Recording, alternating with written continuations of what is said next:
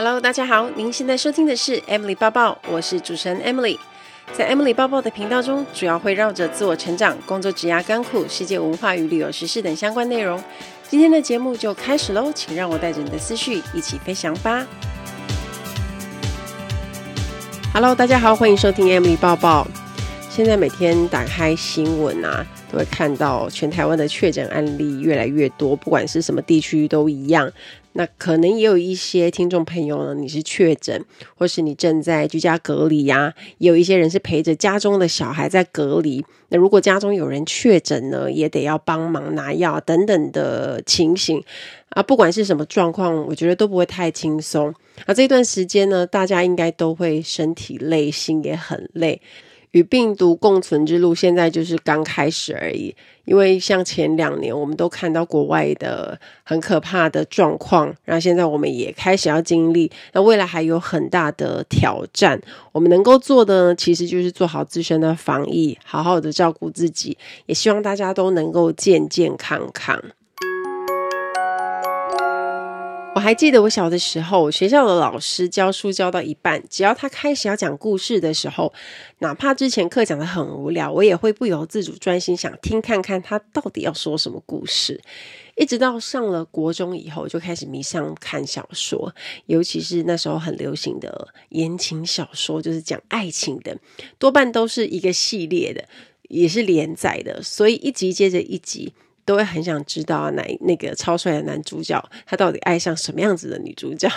爱恨情仇跟纠葛真的很厉害，我根本就停不下来。那我不知道说故事是不是人的天性还是与生俱来的能力，但是呢，我就知道故事有一股天生的吸引力，让人家想要倾听。大家一定都有看过那个画面，可能有某个很会讲故事的同事或是朋友，只要他开始要讲故事的时候，身边就会有一群人专心在听，或者是一堆人聚在一起啊，那有一个人他就自然而然讲故事或八卦，好笑的是大家都会很专心的听。用更生活的例子来说，有很多人很愿意花个几百块钱被关在黑压压的空间里，用大概2个小时甚至是超过那个时间，亲身体验故事的情境，不管是假的故事还是真实经历改编。没错，很多人爱看的电影也在讲一个故事，而且这个故事还可以让很多人一起讨论，引起话题，因为精彩的故事都有魔力，不用特别去解释，大家也可以看得懂。但是你可能会觉得，诶，我爱听故事就好，为什么我要会说故事呢？我觉得只要需要跟人沟通的场合，只要你的生活工作都要跟人家互动，就会多少需要说故事的能力。不是要说出那种很像你知道厉害的像魔戒啊这种高潮迭起的故事，而是我们在心里面要预想说，如果我要传达的讯息要怎么说才容易让人家听得了解或是听进去，这就是说故事能力会需要派上用场的地方。当老板说一句我们要努力创新，让公司再造高峰，如果没有一个可以打动人心的理由，底下的人只会想说，为什么要做这些事情，为什么要创新，做那么多的工作到底是为了谁？就算是要跟小孩子沟通，要他去好好的上钢琴课，你也要给他一个好的理由啊，否则就会变成是你在命令他说，你给我去好好的上课，那小孩子就不会是这么真心诚意的有动力想要上课。我觉得故事很像是一个提醒的催化剂，可能是回应，或者是唤醒了听者原本就有的想法，也可能就开启了一个全新的世界，目的都是为了要触动听者的心，回答他内心深处的为什么，最后让他产生共鸣，采取行动。在很久很久以前呢，在阿拉伯的萨珊王朝有一个国王，他发现自己的妻子不忠贞，因为太过哀伤跟愤怒了，让国王以为全世界的女人都是这样，所以他把怒气转化成行动，他就每天都娶一个少女，但是只要到隔日清晨，国王就把少女给杀了。那听到这件事情之后呢，有一位叫做维齐尔的人，他很害怕自己的女儿也会遭受到杀害，为了拯救自己的女儿和其他的无辜子女，他反而把自己的女儿嫁给那个国王。但是在把女儿嫁出去之前，维齐尔告诉他可以让国王早上不会杀他的秘诀。没想到维齐尔的女儿嫁给国王之后呢，每天晚上都说故事给国王听，一讲到精彩的地方刚好就天亮了，所以想要继续听故事的国王呢，因为他太好奇故事接下来的情节了，就不忍杀他，就这样一页一页的讲下去。最后国王被他的故事感动，甚至一起携手白头偕老。如果你有听过这个故事，就知道这是著名的1001夜，在全世界的翻译版本仅次于圣经。那在1001夜里面呢，说故事决定了一个人，甚至是整个国家女人的生死。过去10几年里面，脑神经科学不断的研究，说一个精彩故事可以发挥的功能，结果发现情比理还要更重要。史丹佛商学院的行销学教授 Jennifer 艾克，他认为好记得、有影响力，而且跟个人息息相关的故事，比起冷冰冰的数字还要更有意义。因为大脑在处理数据的时候只需要用到部分的功能，但是听故事的时候，理解之外还会产生感情，所以让整个大脑都处于活跃的状态。尤其是你听到一个非常精彩的故事的时候，你的脑中会释放肾上腺皮质素，让你可以更专注在故事上，也会分泌催产素，让你对故事中的角色产生同情心啊，还有多巴胺，会让你因为故事有个圆满的结尾而开心。最重要的是，你很容易和故事还有说故事的人产生共鸣，而且完全被说服。像知名的企业讲师谢文宪宪哥，他也是我的老师跟演说教练，他在上我们说出影响力的这门课有提到，你听完一场演讲或是跟别人聊过一次天，一个礼拜之后，人大概都只能记得 5%， 而且这 5% 大多都是讲者提供的故事或者是例子还有亲身经验。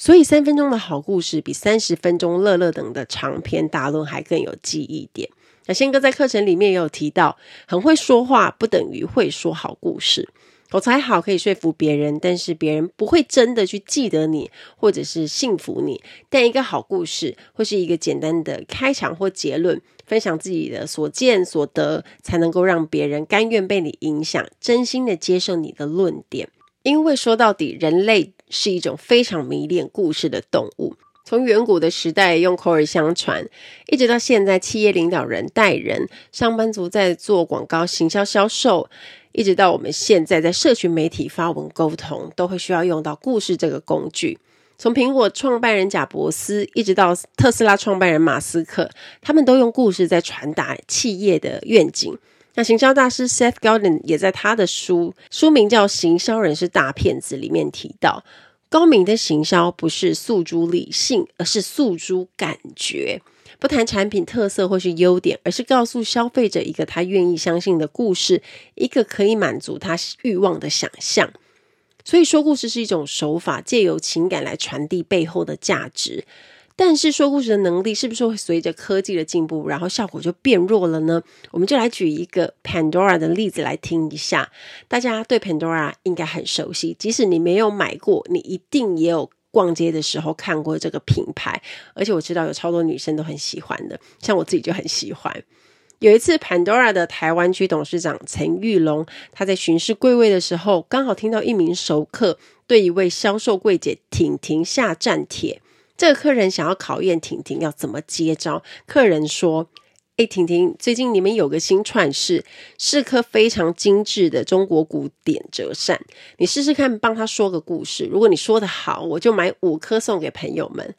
这个时候婷婷不疾不徐地指着扇子中间的宝石说，闪耀的宝石有象征辉煌的意思，说明拥有的人是个成功的人，而扇子则是可以把正面的能量散播出去，所以刚好取散播幸福、散播爱的谐音，代表你总是愿意将好事分享给朋友。讲到这边，大家有没有觉得很厉害？没想到简单的几句话而已，那个熟客听得头头是道，当然当下心情大好，就立刻买了5颗的串饰。Pandora 期待自己成为是全台湾最会说故事的珠宝品牌，那现在年营收已经突破了10亿元台币，哇，超多的，也拿下集团里面最佳的服务行销评效奖项。其实很大的原因要归功于董事长陈玉龙，因为他定下了引导消费者说故事的这个策略。这边补充一下， Pandora 是从丹麦起家的品牌，他们的品牌精神叫做 Unforgettable Moments， 难忘的时刻，意思是说用每个串饰把消费者心中最重要的时刻留下，时时佩戴在身上，铭记在心。在还没有代理之前，陈玉龙他第一次见到 Pandora 是因为从国外出差准备回台湾，他打算在机场买个小礼物送给他两个女儿，本来只是想说花个5分钟挑个1000块的礼物就好，没想到最后花了40分钟，一买下去就是14万。因为他不自觉掉到上百颗串式编织的情境里面，陷入了迷思，千挑万选之后才选了一个绑辫子的小女孩、一枚天使，还有垂吊着珍珠的铃铛，分别代表他两个女儿和太太，然后最后就串一串代表了家庭跟人生的手环。当时陈玉龙觉得太特别了，怎么会有那么独特的定位，后来他就开启了代理 Pandora 这条路。那这边要说到一个好的品牌行销操作通常会经历过3个阶段，先是消费者辨识、消费者认同，最后是对消费者产生意义。但是 Pandora 最厉害的地方就是在最后产生意义的这个阶段，因为一般的精品会直接跟消费者喊话，先去传播故事的品牌故事跟信念，像 Coco Chanel 的精神就是流行稍纵即逝，风格永存，然后认同这个概念的消费者就会主动去追随。但是 Pandora 的方式不一样，他把形塑故事的权利交给消费者。那这个时候 Pandora 难忘的时刻的品牌精神跟消费者产生了连结，所以去加深了购买的动机。为了让消费者可以形塑自己的故事，第一线的销售柜姐呢，就必须要懂得引导消费者对串饰要有联想力啊，也要对品牌的精神能够了解。所以为了要找到对的人，陈玉龙花了很多的时间，他亲自面试第一线的销售人员。那面试的第一关他一定会问，如果你要为自己穿一条手链，你会怎么挑选？那根据面试者的答案就可以快速的判断到底要不要录取他。几年前 Pandora 到南部拓点，陈玉龙同时面试2组人马，那第一组是敬业的第一线同事，他们在第一进门的时候就表示自己有多少老客户啊，可以带来多少业绩啊，然后他预备是怎么推销商品。那第二组人马是3位刚毕业完全没有相关背景的大学生，没有人脉，也没有销售技巧跟经验。最后陈玉龙居然选了新鲜人那一组，因为他认为第一组是为了薪水来跳槽，但是第二组呢是因为钟爱 Pandora 这个品牌，所以不顾一切想要加入这个团队。因为这群人呢刚好就是品牌的消费者啊，他们会为了要纪念姐妹情啊、大学毕业啊，或者是人生里程碑，很明显他们就非常了解品牌的核心精神。那进了公司之后，因为每一季都会进上百件的新品，所以他要求销售人员建立故事资料库，然后透过口头的分享、演练，鼓励每个人讲自己的故事。这让我想到2012年华航在招考空服员的时候，就在他们的甄才简章上面写要会说故事的人，就是希望空服员可以在介绍机上美食的时候能够说的一口好菜，光听他介绍就会很想要点那道菜，那也要靠着嘴上功夫去把免税商品销售出去。而且良好的表达能力呢，就会帮助空服员和旅客之间的沟通。以前在飞机上也常常会遇到客人喜欢问我们说，这个航点有什么好吃好玩，你应该去过吧，有什么推荐的地方。这个时候如果那个地方我真的很熟的话，比如说西班牙好了，我就会立刻很兴高采烈、很生动的跟他描述我觉得很推荐的餐厅，而且一定要去的地方啊，然后就会竭尽所能的分享。那他听得很开心，我也讲得非常的愉快。简单的一个分享其实就是拉近彼此的关系，而且客人啊就会因此而对航空公司产生好感的连结。所以说故事可以说是为了工作或是为了沟通，但不得不承认这是一个非常重要的能力。那么要怎么样说一个故事呢？ Ladies and gentlemen, welcome on board. This is in-flight service manager Amy speaking. 欢迎来到航空小知识单元。在今天的航空小知识，我们要学的这个字叫做 Crew Luggage Tag，组员行李吊牌或者是标签。以前在国泰航空的时候啊，我们只要飞长班就一定会带大黑嘛，大行李箱，那只要有大黑我们就一定要写这个行李标签，所以我们在公司去上班的时候，我们要 check in，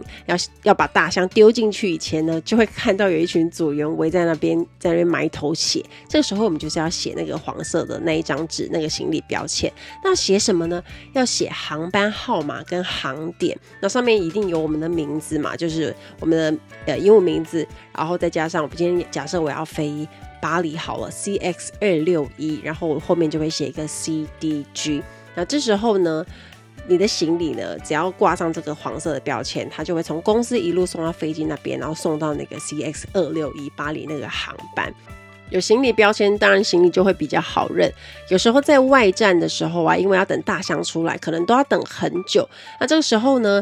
地勤人员他们就会先把组员的行李优先送出来，而且他们人都很好，有些都会帮我们这样一整排排一排，大家就会看到一整个都是组员的行李。那其实我们的行李箱是制服的嘛，就大家都是一样的，可是再挂上那个黄色的标签就会更好认。那每个组员呢也会再依照自己的喜好去放上可爱的行李吊牌啊，因为我们没有规定不能放嘛。啊，其实黑色的有很多都可以装饰，所以大家的行李都会是还蛮有创意，或者是很有自己的风格。而且黄色行李标签上面它是一张纸，而且是双面的，它可以写好几个航班。每次一个航班结束之后呢，我们就会把那个用笔把它划掉，比如说我上次是飞261嘛 CX261， 我就先把它划掉，那继续写下一个航班，比如说 CX749 我要飞约翰尼斯堡，像这样子就可以用好几个航班。那如果我们今天是从外站要飞回香港呢，我们就要去，当然也是去机场那边 check in 嘛，这时候地勤人员呢就会印那个一张电脑的贴纸，行李的那个贴纸就跟客人一模一样，当然上面也是写组员啊，写我们的名字啊，写我们的航点，那我们就会贴在我们的行李上面。那黄色的那个标签就是for我们香港飞到国外用的。那除了行李箱可以放行李吊牌以外，其实你会发现很多空服员的手提包也是叮叮咚咚挂了很多的吊牌。那像空服员都会去找那种专门做吊牌的厂商，那上面就可以客制化写自己的英文名字，像我自己也有做，就写 Emily， 然后写一个姓，但是我不会写全部，我大概写一个 C 这样子，然后就一个吊牌，我就吊在我的那个手提包上。那这样子呢，在飞机上大家的包包虽然都是一模一样，可是啊，因为你有行李吊牌就会比较有辨识度，你也不会拿错，那大家就可以依照自己喜欢的颜色跟样式去做一个行李吊牌。那吊牌不止组员在做，很多客人也都会去做，放在自己的行李箱。也有那种叫做行李飘带的，它就是直接是扣子，它就挂在行李上，都很可爱。也有看过一些吊牌，它会写特别的标语，比如说 remove before flight， 或是 have a safe flight， have a nice flight， 这种等等的，都很可爱。那希望有一天当我们再度可以出国旅行的时候，我们就再做一个自己喜欢的 luggage tag。 希望大家会喜欢这一次的航空小知识，我们下次再见咯，拜拜。那么要怎么样说一个故事呢？我们来看一下现在大家最爱也最常会接触到故事的地方，也就是电影。有一位好莱坞的电影编剧大师佛格勒，他在1992年出版了一本作家之路之后，这本书几乎成为所有创作者的必备圣经。那他在书中表示，世界上所有的故事其实跑不掉几个基本的原则，一共三幕的英雄旅程，也就是大家常听到的三幕剧，包括启程、冲突、收尾。有兴趣的大家可以去找这本书来做更深入的研究。佛格勒有提到，他认为几乎所有的故事都可以套在其中。如果你想要开始试着创作或是说故事，也可以试着用英雄旅程来试试看。套公式很容易变成陈腔滥调，所以佛格勒也表示，你在使用这个公式的时候，你要更有意识的思考，才不会落于俗套或者是老梗。那当然很多人往往会找不到说故事的素材，这个时候如果能够建立属于自己的故事抽屉，要说故事的时候呢，就有办法随心所欲的找到适合的故事。那其实我们在日常生活中，在跟人家聊天，或是看一些网络的文章，甚至你坐在咖啡厅里，不小心听到别人讲话讲太大声，你都可以打开你的接收雷达，把这些发生的事情记录下来。我记得有一次我到国泰人寿担任导师，知道 MDRT 百万圆桌的成员他们怎么去讲故事的时候，一整天我听了超过50个故事。我认为最能够打动人心的故事就是自己的故事，因为是发生在自己的身上，然后老老实实的说出和自己有关的亲身经历，会更吸引听众的注意，尤其是那种自己失败啊、脆弱啊、熬过逆境的故事跟经验，往往都能够感动到对方，也能够建立彼此的情感枢纽。另外，读人读书也是建立故事抽屉的来源之一，跟人家聊天说话的内容也都可以当作是日后说故事的养分。而且有一些你的习以为常，就是每天在做的工作或是发生的日常，也可能变成别人初次听闻的故事。就像我常常在脸书跟 IG 分享一些航空的故事，虽然可能对在航空业的从业人员他们觉得没什么，因为每天都会发生这些事情，也习以为常，见怪不怪。但是呢，对某些读者来说，他可能是第一次听到这个故事，也很像我之前有一篇文章提到的概念，你的第100次很可能是别人的第一次。故事力听起来好像很简单，但是要说一个好故事，而且是让人愿意听进去的好故事，就需要练习练习再练习。所以最后我要推荐大家几本书，让大家在学习说故事的时候可以更进阶，更上一层楼。像是跟 TED 说故事感动全世界这本书的观点很好懂，他说故事不是编出来的，因为我们的人生就是一个故事，而且说故事大师他们都有共同的特质，就是他们有跌跌撞撞的人生，抗拒逆境的故事往往是最动人的。大家都知道 TED 会邀请来自世界各地各行各业的学者以及知名人士在 TED 大会上演讲，那 TED Talks 的核心价值是散播值得分享的想法 Ideas worth spreading， 上面有很多的演讲，而且里面的故事都很精彩。我自己无聊的时候其实就会蛮常点那个 TED Talks 看一下最近有没有什么新上传的，然后它的主题是我有兴趣的我就会去听，而且有一些非常经典的我都看不止一次，所以大家有兴趣都可以去听啊。我去年也被香港的 TED 年会邀请演讲，我也把我的演讲影片放在这集的描述中，有兴趣的朋友呢也可以到节目的描述栏位去听一下我的演讲。